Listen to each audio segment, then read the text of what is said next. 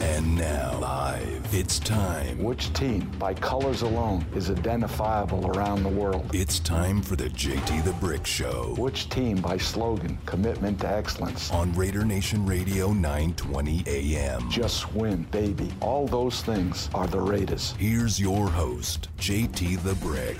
Well, we got a busy hour, hour number two of the show, and we are brought to you by our great friends at Remy Martin. Team Up for Excellence, Remy Martin, with their brand new patio bar, their back bar inside the M. The M, where the new Raiders Tavern and Grill is. Really big Remy Martin presence back there, thrilled. Anthony Becht's going to join in a minute. Also, Notah Begay, a former PGA golfer, now does a great job as a broadcaster, longtime friend of Tiger Woods. He's going to join us. He's calling in 15 minutes exactly, so we got to get ready for him. And then also the vice president and general manager, check this out, at T-Mobile Arena, Dan Quinn. The 5-year birthday of T-Mobile was yesterday. We'll take a look back at that great venue and what it's mean to this city. So we got a really cool, unique hour. I'm excited about it, but let's go out to our next guest, former 10-year tight end in the league. What a great tight end he was for a couple of stops along the way, including the Jets, the Buccaneers, the Rams, Cardinals, and Chiefs. And now he's the pre- and post-game host for the Jets as the Jets traded Sam Darnold. Anthony Becht kind enough to join us. Anthony, great to talk to you again. Walk me through the Darnold trade. Did you like it? Yeah, you know, I saw both sides. I mean, you know, what I've been totally against him, you know, staying put and continuing to build with the draft picks and potentially trading down and getting some either deeper, you know, depth to some of the players that they could have gotten. That would have been a solid idea. I would have been behind that. But I also get the mindset as, you know, look, this is a new system. Everybody's on the, you know, starting from day one, same page. If there's a quarterback out there that fits the scheme on what you're trying to sell, you get a kid that's coming in, potentially, you know, everybody has a bunch of these guys in the top five that is going to come in, you know, kind of fresh, you know, hadn't made maybe the catastrophic mistakes or gone through the ups and downs as Sam Darnold has gone through. And you look at his career and the ups and downs, the injuries, the lack of weapons, the organization itself, pre-Joe Douglas, what they didn't do to support him. You know, he acquired some bad habits, and they're just leaning on the side as if, you know, look, it may be better for both ends of the spectrum to kind of get a fresh start. And I think that's how they looked at it. As far as the compensation is concerned, I mean, look, I mean, you know, again, post-Joe Douglas is a top-3 pick in the NFL draft. You're not getting that back in return, obviously, because it didn't work out the way you wanted. But as far as salvaging something and getting something for them, I mean, I think the goal was a second-rounder. They got more than that. So they'll be able to utilize at least one of those picks in the draft this year. And then, of course, next year just adds on to the total depth of the 20-plus players they're going to be able to get in this year's and next year's draft. Anthony Becht is our guest. Yeah, that's interesting to me because next year they're loaded with draft picks. Do you sense, because they're going to get a quarterback, and I think we know who the quarterback's going to be, but do you think that they'll even be more trade-happy in this year's draft or want to spread it out equally over the next 2 years? Because there's not going to be a quarterback coming out next year like we're seeing this year. They'll get probably Zach Wilson, number 2 overall, and then we take a look at next year where they could load up at a particular side of the ball, offense or defense. They're loaded. Yeah, I mean, you can make a top-tier trade with some of those draft picks and get just an ultimate superstar that's already maybe under contract. You know, you can move yourself up or down. I mean, look, they got a ton of picks and scattered throughout. I think it's 2 firsts and 3 twos next year to start. So you're right. You just have a ton of flexibility. I think the biggest thing for Joe Douglas is you got to get it right, man. You got to pick the right players to make sure that these guys get on the field and, you know, conversely help the quarterback be successful if it's an offensive guy, and then defensively building something that, you know, can keep you in ball games. And, you know, Robert Salah is the guy that's is a defensive-minded guy, and he should have that side cooking and getting the pieces that they want. They build up the defensive line a little bit in the offseason, so, you know, they got themselves some guys that can play up front. So, again, it's just adding the parts and making sure now that, you know, we know the history of drafting quarterbacks high is normally they don't go on very good teams, and the support system is not there. But when you look at what it could be and how quickly it can turn, this could be a, finally a favorable situation for the Jets moving forward, but ultimately it'll come down to Joe and his staff getting it right, picking the right guys, and making sure that they stick. Anthony Becht, the great football analyst, kind enough to join us. So I'm a little bit confused on Matt Rule because, as you know, what could happen to a coach and knock a coach out of the league is if he doesn't have a great quarterback when he's a new coach for those first 3 years. We've seen it with franchises that struggle. I'm just sensing that Teddy Bridgewater and Sam Darnold are not the way Matt Rule drew it up when he left college to come to the NFL. Do you think they're committed with Sam Darnold, Teddy Bridgewater still on the roster? And the GM said that they still have the ability with the 8th pick in the draft to go quarterback. So I'm getting mixed messages. Yeah. Well, they got Sam pretty cheap. I mean, there's a lot of upside there if you can get him right. I would say as of today, Teddy Bridgewater is a better quarterback than Sam Darnold. So I'm not quite sure the angle as far as what they feel from that perspective. Joe Brady's being, touted as the elite play caller and the guy that can make it all work. Well, didn't work last year. Now, to Teddy Bridgewater's support, he didn't have arguably the best running back in the game all around as far as Christian McCaffrey's concerned, and it struggled. They struggled mightily. That's, leaning on a quarterback the entire season, not having some balance, which is something that I think Teddy's, you need to have that balance with a guy like Teddy Bridgewater to be successful. They didn't have it. Mike Davis did a nice job.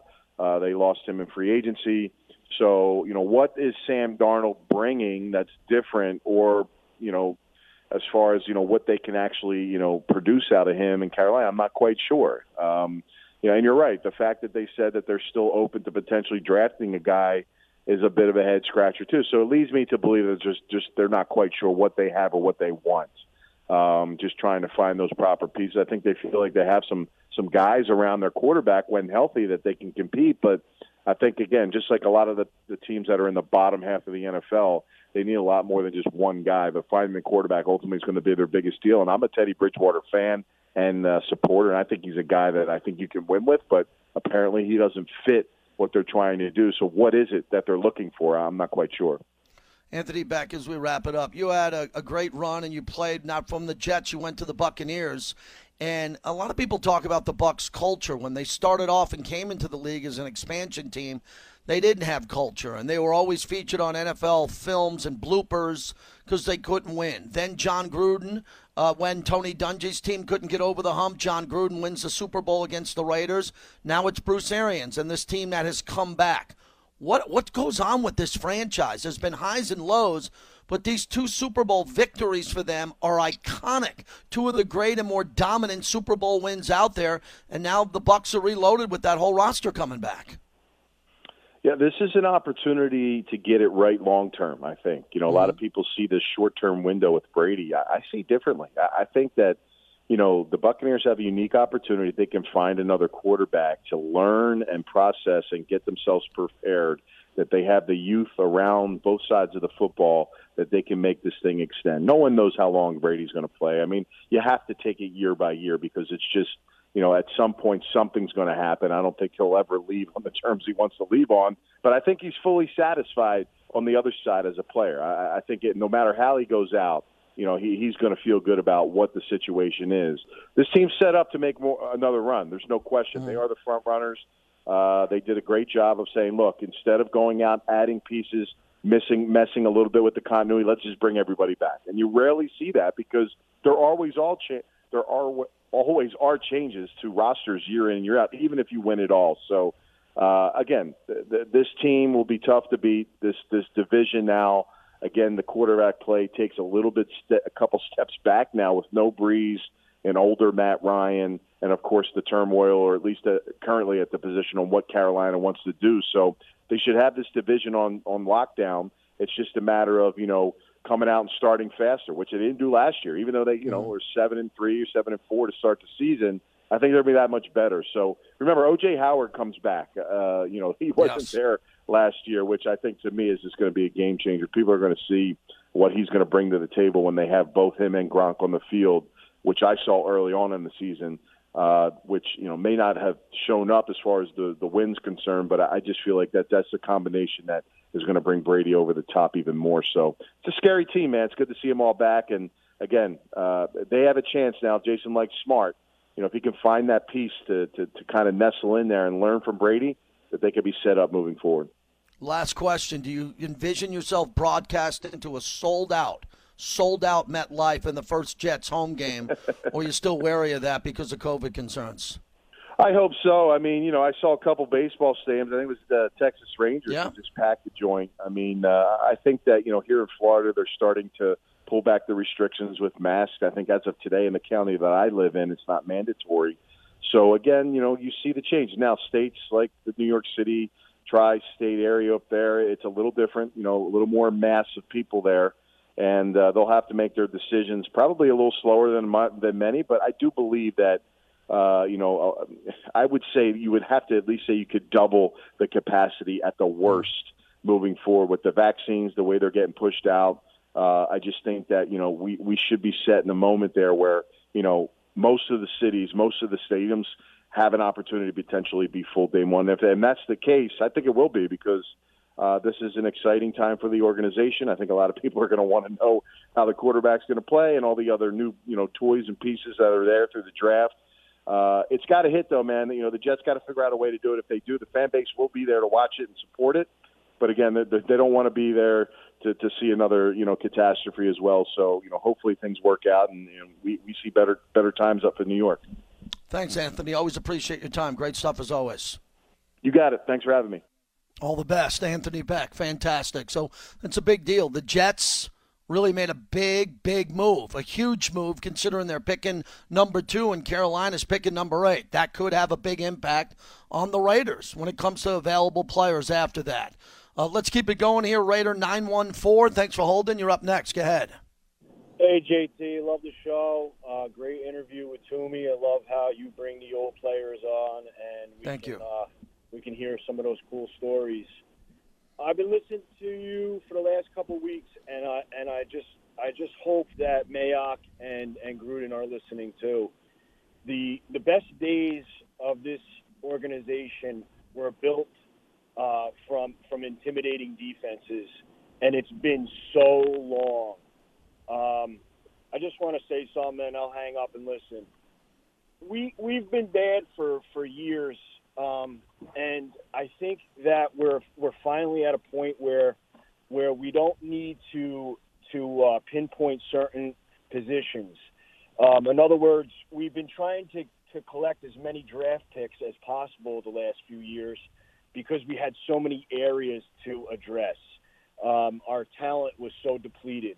And this is the first time in a while where I think we have an opportunity to actually draft up and finally get a stud on defense. It's been way too long. I love what you're saying about Kamara, a linebacker. We need a linebacker. How many years has it been? JT, we had a head coach who was a linebacker and a GM who was a pro linebacker at the same time with McKenzie and Del Rio. And I remember talking to my father, my cousin, my buddies, how could these guys ignore the linebacker position year after year after year? I love what you're saying about Kamara or Parsons. Let's trade up. Let's trade up and get a stud finally on defense. Thanks, JT. Yeah, that's where I stand on it too. I agree with you. You framed that phone call really well because the Raiders haven't had that type of presence on defense in a long time. And look, Mad Max to me is an old school Raider. He's an overachiever who's now coming into his own, and he's played at a high level. I like what he does. Clelin Ferrell was drafted really high as a leader from a national championship team at Clemson to be a difference maker, right? A great player. This is an organization that had Otis Sistrunk from the University of Mars. And when you look at Ted Hendricks from Miami, you look at the players that have come in. Ted Hendricks had to come in via playing for multiple teams, but they got him. Matt Millen, oh, my God. Matt Millen's one of my all-time favorite Raiders. Was he the greatest player of all time? No. Was he a great Raider? 4-time Super Bowl champ. Brilliant Raider. Villapiano, maybe the guy that means the most to me ever, George Atkinson. Was George a Hall of Famer? No, but George played big in some of the biggest games ever played. Right? You got to have a presence, a fear. and the ability. As Al Davis said, the quarterback must go down early in those first 15 plays. And if you're going to draft Clelin Ferrell, and if Max Crosby's going to get better, which I expect him to, and then you're going to have a player like Yannick Ngakoue, the quarterback must go down. And now they got, look at my depth chart I have here in my office. When I look at all the players that they have on defense, they got a lot of players that they brought in who are going to be playing defensive tackle. And some of them got to pop. They got to be great. They can't be good. You know, the Jelly Ellis era is over. Jelly Ellis was a fine Raider. But I was here when Darrell Russell, before he passed away, God bless him, he went to the Pro Bowl in his first 2 years. He was a super elite player. Russell, Maryland, his Cowboy years are what he's famous for. And the same with Warren Sapp, winning a Super Bowl, but he played hard for the Raiders. Richard Seymour, who I didn't think was a great Raider at all. His years were behind him. But you know what I'm talking about. Guys who have come in. Guys who have come in who have supposed to have, you know, made a difference. And it's hard to make a difference in the NFL when you're a veteran, when, you know, you've been through 2 contracts. And it's really tough to make a difference when you're a young player and you come into the league. It's very hard to be a rookie or a sophomore player who goes to the Pro Bowl. But the Raiders have to be better than this. Notah Begay, kind enough to join us, the former PGA golfer who does an amazing job as a broadcaster on multiple platforms and joins us from Bet Online. And Notah, thanks for joining us. Everything looks beautiful at the Masters, and even though we have a pandemic, we're getting a November and an April Masters. How excited are you? It's really exciting. You know, one of the funny things is that if Dustin Johnson ends up winning again, which only 3 players have done in the history of the Masters, because the August Masters is part of the 2021 season, he will have won 2 Masters in the same golf season. So I just kind of find that interesting. Yeah, I find it amazing because it could be his legacy, Notah, right? I mean, this could be, I don't know if he's going to win 9-10 majors. I think he should have more by now. But the fact if he can win the Masters back-to-back in a calendar year, that will be his legacy going forward as a Hall of Famer. It's a special window into a great golfer's career. Yeah, we'll have the Tiger Slam and we'll have the DJ Slam. Right. Which would be, you know, an interesting trivia question, you know, 20 years from now. Notah Begay is our guest. I got so much to get to, I'll fly through it.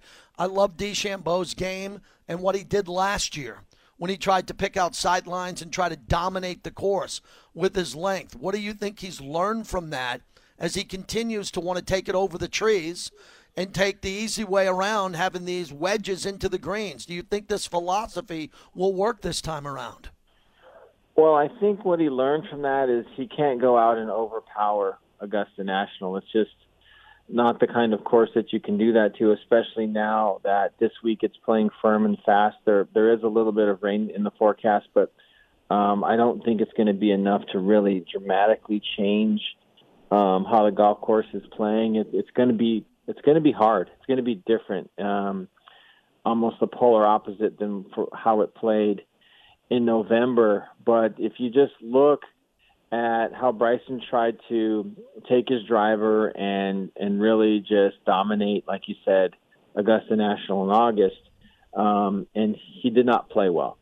And so what has happened is he's tried to become a little bit more tactical with his choices. Is if you look at how he played TPC Sawgrass during the Players' Championship, which he almost won a few weeks ago, he was taking more fairway medals off of tees. He was hitting hybrids off of tees on par fives. And so he wasn't trying to utilize his driver as often as possible. The week before the Players at the Arnold Palmer, he led the field in driving distance. But at the Players, he was 10th in driving distance. So that tells me he's trying to be more strategic with the power that he now possesses, which I think over the course of the next couple years is really going to serve him well at Augusta. I just don't know that he's able to – I don't think he's going to be able to win it this year, although he will be probably in the top 10. Notah Begay joins us as we're previewing the Masters. Bet Online. Go to betonline.net for all the odds as they're moving.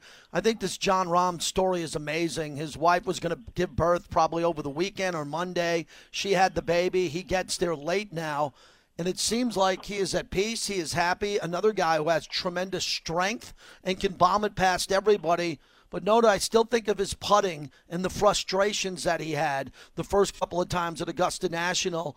How tough is it? You've done it. How tough is it to read these greens? How many years does it take to get comfortable at Augusta on the greens? Well, it takes years and years and years for many players. It took, over 10 years for Phil Mickelson to win his first Masters. In Dustin Johnson's first 5 starts at Augusta, he had 0 top 10s.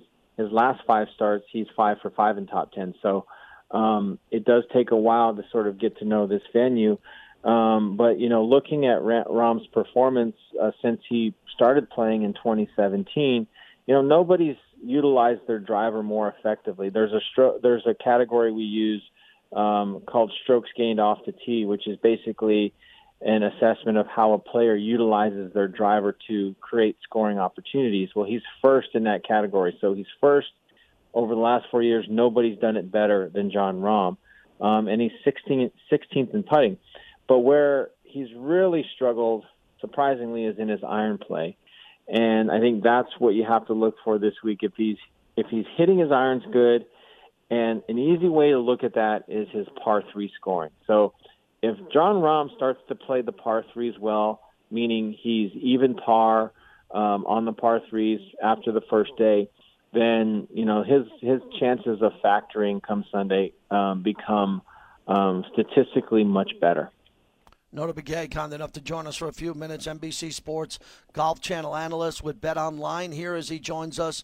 Walk me through Justin Thomas now, winning the Players with the deepest field. He's got to be very confident now. His long game, he can hit it as far as anybody. The irons seem to be locked in, and again, a question of his great putting and chipping compared to Jordan Spieth, who just won at Valero. Who do you like better, Spieth or Thomas coming in? Well, I like Spieth because he's got better odds. There you go. Yeah, quite simply, I've never been a chalk player. I love the ponies. I if anything's 5-2 or lower, I won't bet it typically, just because I think there's better value out there. And if I were to get a choice between a JT or a Spieth, I'd take a Spieth. But that being said, nobody's hit more greens in regulation over the last 3 years than Justin Thomas at 75%. He's ahead of DJ, he's ahead of Tiger, he's ahead of Koepka, he's ahead of everybody in that category over the last 3 years, which is why you've seen his finishes improve steadily every year, with his best finish of his career last year, or last August, being 4th. So JT's trending. He's going to be dangerous. But if it were up to me, I'll take Spieth.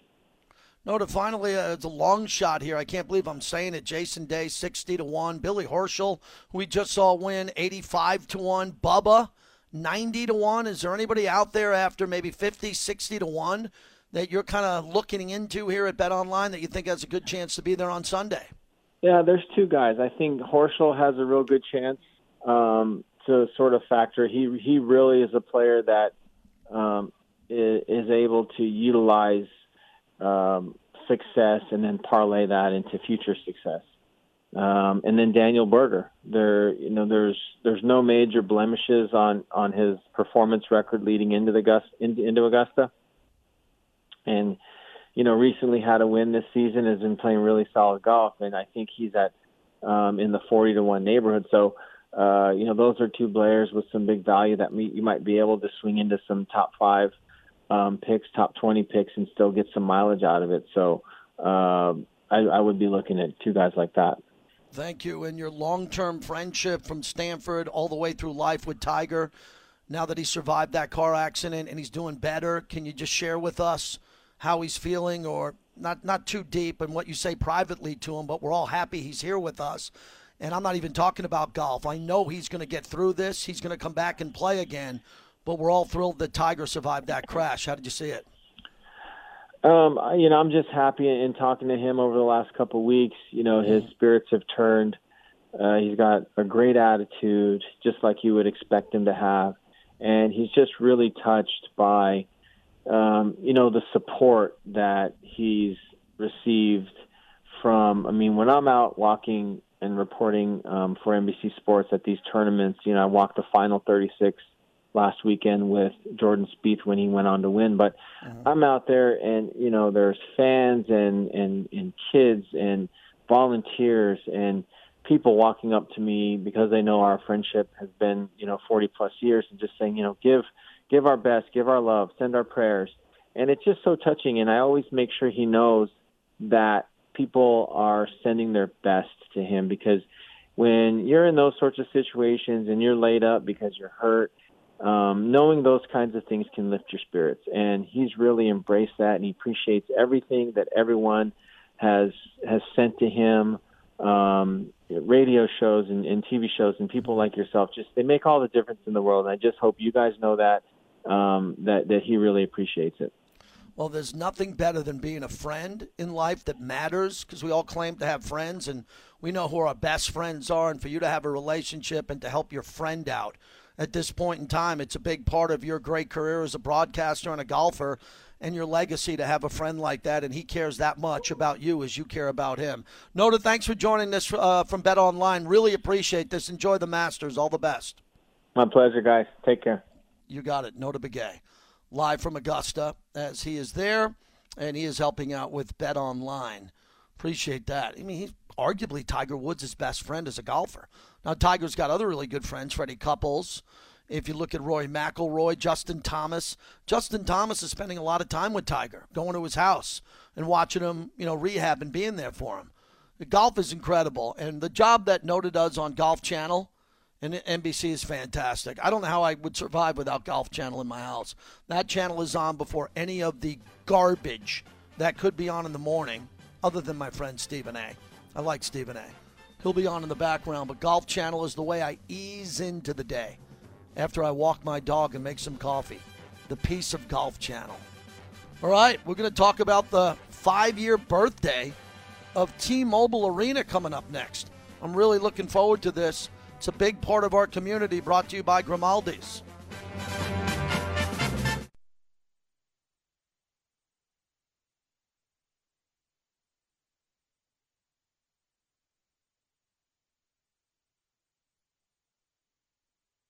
Puck comes around, they score!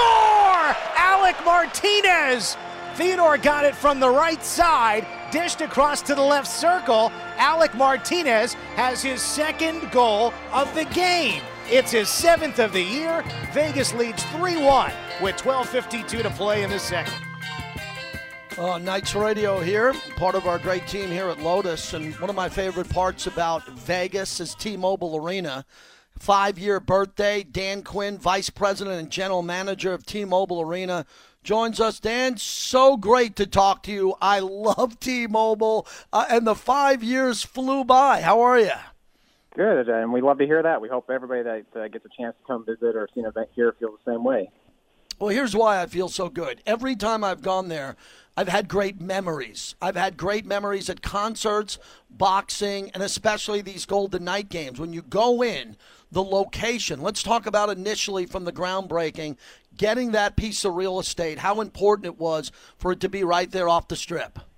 Yeah, it's like, they always say in real estate, it's location, location, location. And it's no different for us. So being able to not only have a state-of-the-art arena in Las Vegas, but be centrally located in the Strip, to where we're within walking distance of so many of the resorts up and down Las Vegas Boulevard, it adds the experience. And obviously, in most communities, you're driving to and from the venue. So for us to be, a short walk away from so many hotel properties and resort partners, you can't beat that experience in terms of getting to an event and departing back to your, whatever the rest of your night entails.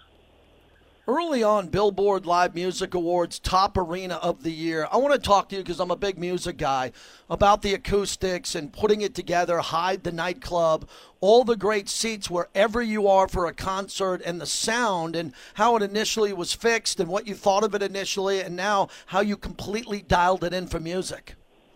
Yeah, well, like you said, we definitely look at it as a special event venue. It wasn't designed to be, you know, exclusively for sports. We knew music and entertainment would be a giant part of our programming here. So, you know, acoustics and sound baffling and those types of architectural treatments were certainly key and forefront when we were designing the building. Luckily, I think we got it right. And obviously, you don't know until you play these first few shows. But the feedback we've gotten from other industry people, from artists and managers, they love the sound of the building. And like you said, just from every part of the design of the aspect was about enhancing and creating a great experience, whether that's for the guests attending the event, or the artists performing, the players playing, or even our employees that are working the venue. We want to make sure everybody has a great time in the venue.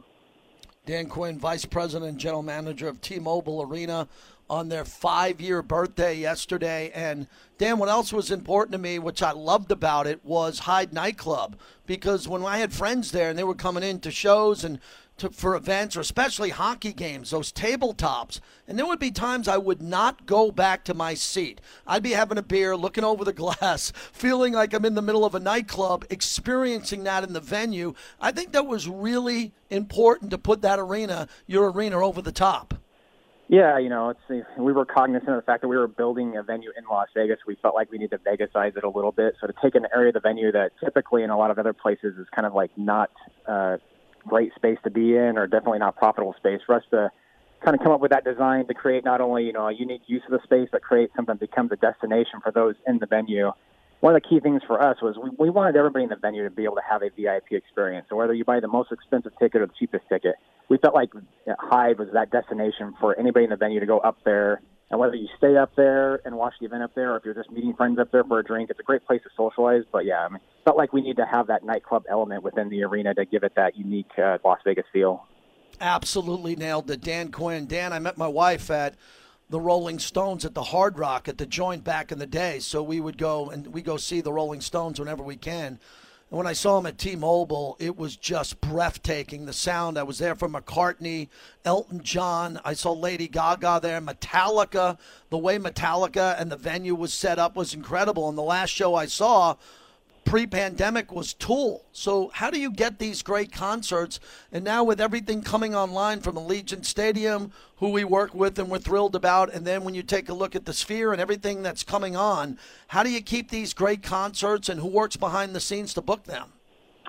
I mean, obviously we've got a great team at the corporate level that books not only T-Mobile Arena, but all the incredible, you know, venues that MGM Resorts operates. And it's just a testament to really the city of Las Vegas. It's such a great destination city that we're able to attract all these incredible entertainment options that come here, more so than, you know, most other cities. And it's because not only do we entertain our great locals, but we have such an influx of visitors from every weekend that, you know, we're able to provide a lot of different programming and have a lot of different people that want to see different niches. And so the combination of having a great destination in Las Vegas and then building the right venues in the right places, like you said, when you stick T-Mobile in the middle of the strip with 18,000 seats, it just becomes a natural place for all these A-level acts to come play, because they have a great experience, and we all, you know, serve the purpose of entertaining as many fans as possible in doing it.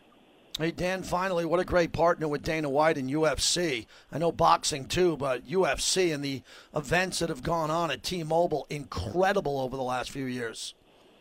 Yeah, I mean, them along with the Knights, we consider those guys anchor partners with us. Mm-hmm. And for us to have the opportunity to host them, you know, multiple times a year, and then not only having them, but having some of the biggest events in the history of UFC. I think we've got, you know, the three largest gates in the history of the state of Nevada, and just being able to be home to UFC, and for them, you know, being such a great partner to Las Vegas and the venue, and kind of bringing us those marquee events. It's great when you're able to host the, you know, the Khabibs, the Connors, the A-list of the UFC roster there. It's, everybody loves those events. Hey, Dan, last one, and it could be a tough one here. I had Bill Foley on a little less than a month ago. He wanted to be sold out by the playoffs, and I know you're dealing with the governor and CDC guidelines here, and the numbers have increased a little bit for the Golden Knights, but what's it going to take to get it to 50 and then 100%? How complex is this? Yeah, it's complex. I mean, I think the good news is that all the indicators, especially here in Southern Nevada, are all going in the right direction. But ultimately, yeah, we're going to rely on the guidance from the state, from the CDC, from all of our resort partners. You know, certainly the utmost thing for us is to be able to host fans in a safe and healthy environment. So while we'd love to be at 100%, we'll get there when everybody thinks it's the right time to do so, and, you know, maybe we'll be lucky enough and it'll be the playoffs. We're certainly excited to have the, you know, roughly 4,000 people we've got now, and certainly welcome the opportunity to increase those numbers, but we'll follow the guidance of the experts in the health and the industry and make sure that we can get there safely, and we'll welcome 18,000 fans back when the time is right. Thank you, Dan. Congratulations on 5 years. Really appreciate you joining us on Raider Nation Radio. All the best. Thank you very much. We appreciate it. You got it. Dan Quinn, VP and GM of T-Mobile Arena. Scotty Gertner put that together, the icon here in town. I don't think anybody has done more for media in all of Las Vegas than the great Scott Gertner. Everybody raise your hand and beep your horn if you know Scotty G. One of the first people I ever met in Vegas, and he's had one of the biggest impacts on my life and my wife's life here in Vegas. So appreciate that. And I celebrate these venues. You know, I was up in Oakland, and everybody was bitching and complaining about the Coliseum and this and that, and the Warriors are moving. I'm like, stop. Just build it. Just build it, and they will come. Building arenas and stadiums are not hurting your hospitals or your roads or your schools. Don't think because they're not building it, all of a sudden it's going to get better. It doesn't work that way. We all have one life. It's shorter than you think. And we should be celebrating going into these unbelievable venues that we have in Vegas, including T-Mobile and now on deck, Allegiant Stadium if you're going out there on the tours. All right, when we come back, my final thoughts today. Man, I didn't get a chance to get to a lot because we had all these great guests. It's also Bobby's birthday. Bobby runs the show. Been noticing Bobby playing a little Grateful Dead in the background. Didn't know what we'd get today, but it's his birthday. Like hearing that. And we got a big show lined up tomorrow before we head into the long weekend. I'm going to San Diego to play some golf, see some friends, and try to figure out what I'm going to do before the draft and after the draft before it becomes 6 days a week with the Raider Nation, which I love, right here on Raider Nation Radio.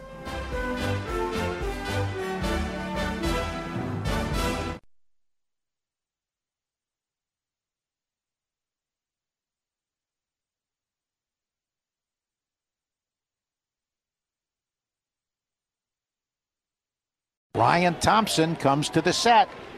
He deals.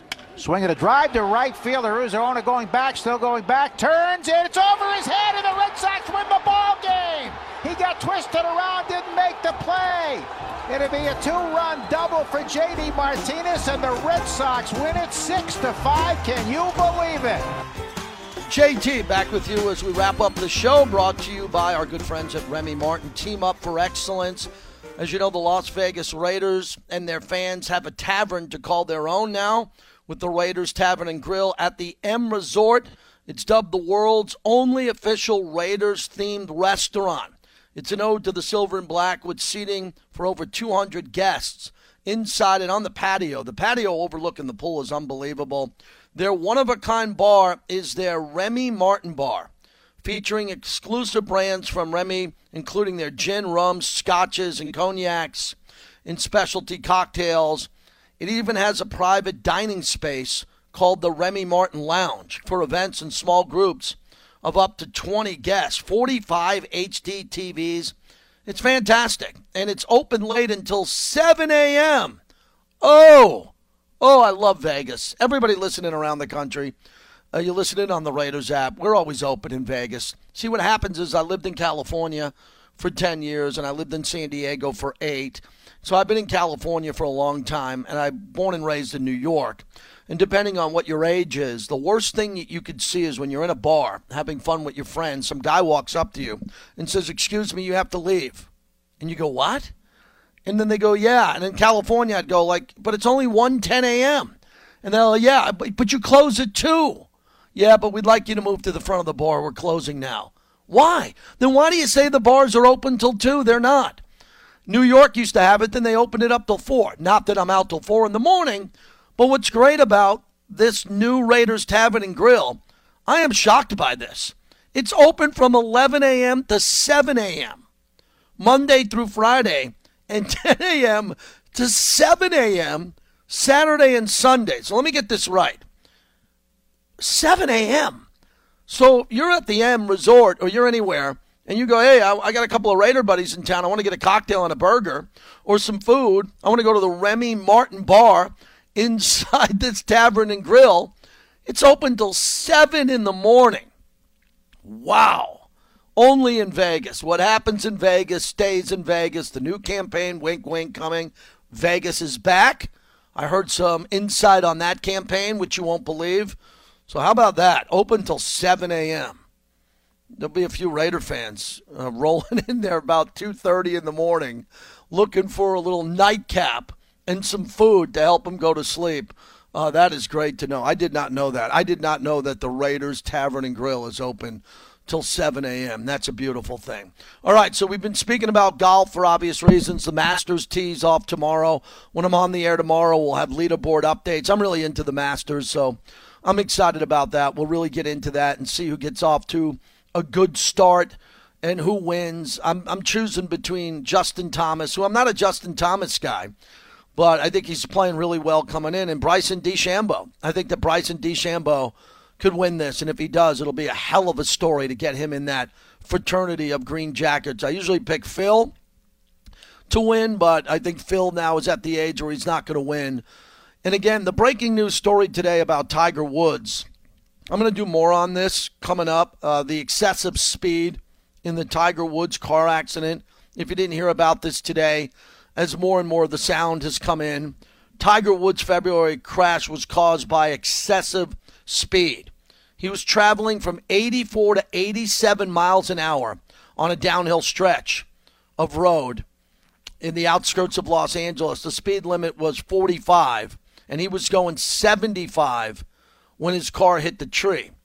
That comes from Sheriff Alex Villanueva, as you know.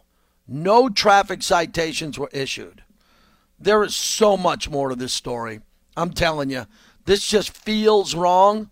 Authorities said there was no evidence of impairment or of distracted driving, so they didn't have probable cause to get those warrants. Investigators, however, did search the SUV's data recorder known as the black box. Villanueva blamed the crash solely on excessive speed, and Woods lost control behind the wheel. Detectives did not seek search warrants for blood samples from Tiger, which could have been screened for drugs or alcohol, or his cell phone. Sheriff's officials said Woods told deputies that he had not ingested medication or alcohol before the crash. I never thought alcohol was an issue at that time in the morning. Medication, potentially, but we won't know here. So that is a big story. And then the other story that we continue to cover is Deshaun Watson. And as we said earlier in the show, the fact that Nike has dropped him is a massive story, because that means Nike, a Fortune 500, Fortune 100 company, I believe, has basically said that we don't believe you, or we're not confident of the outcome here, so we're going to walk away from this. And this is clearly because of the two women who filed suits who spoke out in the fact that they were very sincere with the problem that they had with Deshaun Watson, and Nike said, we're out. We're out at this point in time. Now, remember, Nike dropped Tiger. Remember when Nike, they didn't completely drop him, but they did at one time with his problems with pills and the accident that he had when he was, not the accident, well, he had two accidents. The accident where he ran over the fire hydrant when his wife was coming after him with the 5-iron, and then the horrific DUI where he was under all those drugs and pain pills. Then he got pulled over and he didn't know where he was in Jupiter, Florida. So this is incredible what Tiger Woods has been through. And now there is a call to see if Commissioner Roger Goodell will put Deshaun Watson on the commissioner exempt list. That is a big deal that's happening. Mike Florio earlier today put this up at ProFootballTalk.com. The NFL has devised the concept of paid leave as a device for getting controversial players off the field at a time when games are being played. In the offseason, the league generally is not exclusively on top of this and has avoided using the commissioner exempt list since there are no football activities which to bar a player. But if you remember in 2019, Tyreek Hill of the Chiefs voluntarily stayed away from the offseason program while an investigation occurred regarding an injury suffered by his son. He was eventually cleared and he returned to the training facility. The 22 civil cases and at least 2 criminal complaints against Deshaun Watson, coupled with the possibility of more allegations and a potential federal sex trafficking investigation, require the NFL to do something other than issue a statement that says basically we take it very seriously, but we're going to wait and see what happens. So this is a huge developing story. Mike Florio is an attorney. I think he laid that out pretty well. He laid that out pretty well at Pro Football Talk, if you want to take a look at it and try to surmise what's going to happen next, which is really just a guess. I'm guessing along the fact that what's going to happen here is Deshaun Watson will be brought in front of a judge. The DA and the police will file this investigation. There's an open police case now, and then eventually the DA will pick up on it, and it'll go to court. And then there could be a trial here. And if that happens, all hell's going to break loose for Deshaun Watson. Very quickly here on the Golden Knights going forward, very important time for them. Coming off the win that they had, it's an important win with their unbelievable performance for the Golden Knights. Now the Golden Knights have got to get rolling again. You come off a 6-goal game. You have two elite goaltenders, elite. You can rest. You can play them. You can go with the hot one. You got to now start getting on a roll. So coming off the 6-1 victory, which is a pretty big deal, and then we have the opportunity tonight at St. Louis before two games at home against Arizona Friday and Sunday, then back at the Kings, which Kings are playing well, and then the two games against the Ducks and home to San Jose. This is when they roll. All right, this is when they roll. They lost two games to Minnesota, one in a shootout. They got to sweep St. Louis and then bury Arizona, beat L.A., beat Anaheim, and then they'll have three against San Jose. This schedule opens up very nicely for the Golden Knights going forward. But they got to start rolling now. This is where they have to distance themselves. They got to get back into the hunt. And as we look at the standings out west, Colorado, who's now the favorite to win the Cup, they have 56 points. Vegas has 52. Minnesota, 48. So I believe now that Colorado's won 5 in a row. They're 8-0-2 in their last 10. They are streaking. The Golden Knights now, and their schedule is more prone for them to get hot and catch Colorado. You want to get that one seed in the West. You got to get that one seed in the West, and we'll see how it plays out. So I'm excited to talk Vegas Golden Knights hockey again tomorrow, and then there's a lot of baseball news that we'll get to in the NBA. But for me, it's all about the Masters. I'll be heading out to San Diego for a long weekend to play some golf with my buddies, get some beach time in, because that's what we do this time of year. And it should be a lot of fun, and good to see that Fernando Tatis won't need surgery on that shoulder. That could have been really brutal for the Padres. And I like watching the Padres, from Tony Gwynn to this new team. I think they're going to be real exciting. And then after tomorrow, next week, as I was on a meeting earlier this morning on a Zoom with my bosses and my other show for SiriusXM, the amount of draft coverage that we're going to have on this show and the show I'm doing at night with all the insiders is going to be great, and we will have that Raiders draft pick surrounded on all sides. Happy birthday again to Bobby. Bobby puts the whole show together. He's the heart and soul of the show. Bobby, have a great birthday. Have a great time working tonight with the Vegas Golden Knights, and we'll get ready tomorrow. Masters Thursday. I'm fired up for tomorrow. Thanks for listening to Raider Nation Radio.